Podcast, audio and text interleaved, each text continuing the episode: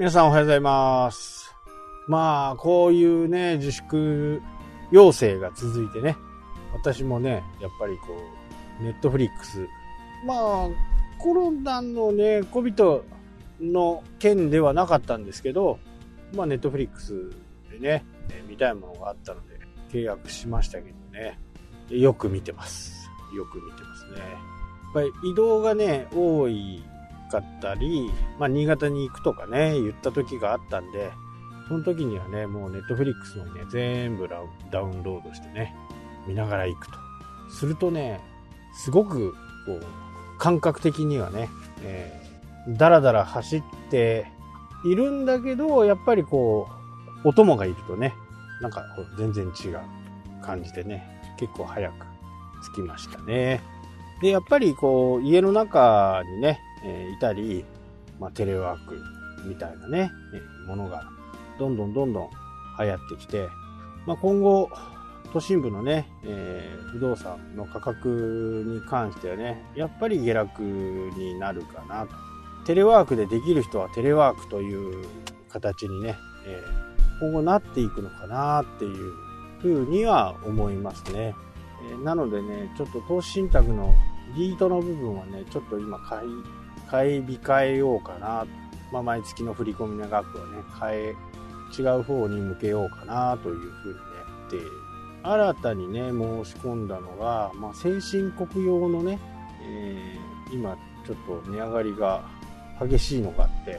今までそれほどこう高くなかったんですよ。で、えー、この COVID の影響を受けてもね、徐々に徐々に上がってきたっていう投資信託があったんで、まあ、それをちょっとね、えー、いちねんぐらい買い続けてみようかなというふうには思っている。まあ、逆に落ち着いてしまうとね、えー、値下がりが起こるという現象にもなりかねないんで、その辺はねしっかり見とかないと後で痛い目に遭う。まあまあ、まあ、まだまだね、えー、今全体で、この間全体の じゅうごパーセント ぐらいまでね、戻ってきたんですけど、またに割台、にじゅっパーセント ぐらいマイナスでね、今推移してますね。まだまだね、えー、どうなるかわからないですし、原油なんかもね、マイナスでね、お金あげるから買ってくださいみたいなね、お金あげるから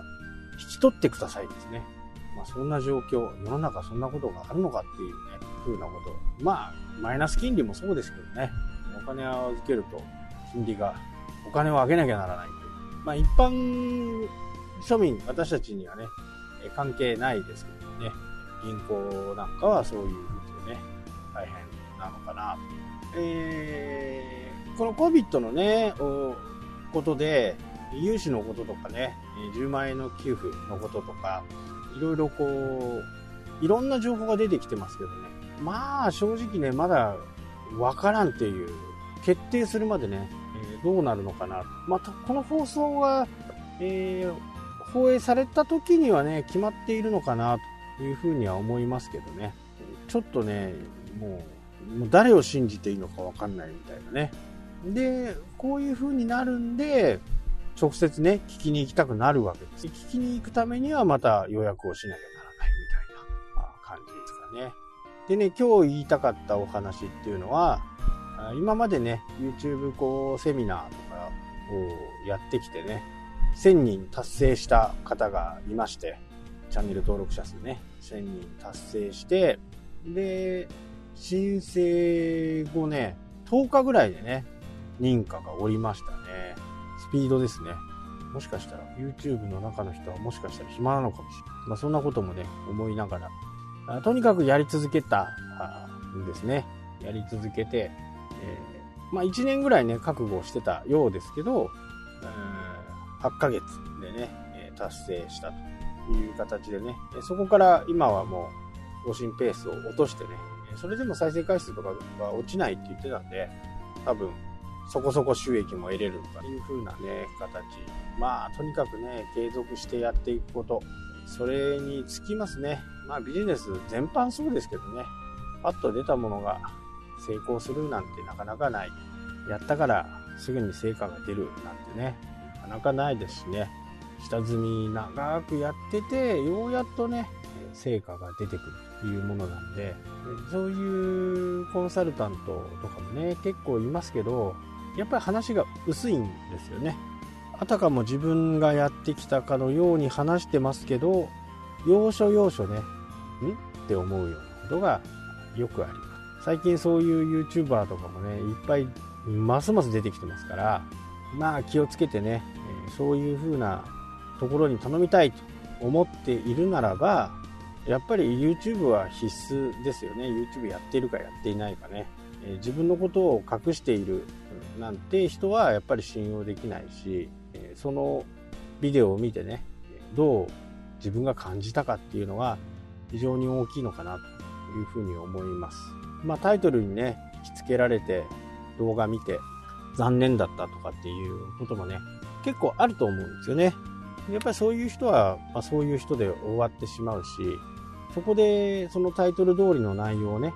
喋ることが大切。自分が見てそう思うんだったらやっぱり自分のコンテンツもねそのような作りにしなければならないという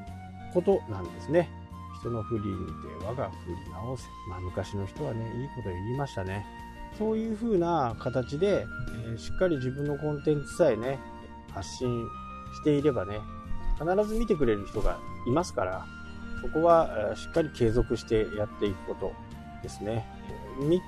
誰が見てるのかわからないっていうのはこっちとしては怖いんですけど、それをね楽しみに待ってる人もいますし、次はどんなことを教えてくれるんだろうとか、どんなことをね考えてるんだろうとか発信をしていくのはね非常に大切。そこで信頼関係をね、一方的な信頼ですよね。相手方から自分に対する信頼を勝ち取るという、こっちは誰のね、誰か全然わかんないんで、そういう人たちにもね向けて発信してますんでね、知り合いばっかりにね発信しているものではないんで、公開にしている場合はねそうやって信頼を勝ち取って、まあこういう事態だからこそねやっぱり信頼って大切ですしね。で、誰かに聞いたら素直にストレートに答えが返ってくるというふうなことをね目指していけば、まあ、誰に相談するべきなのか、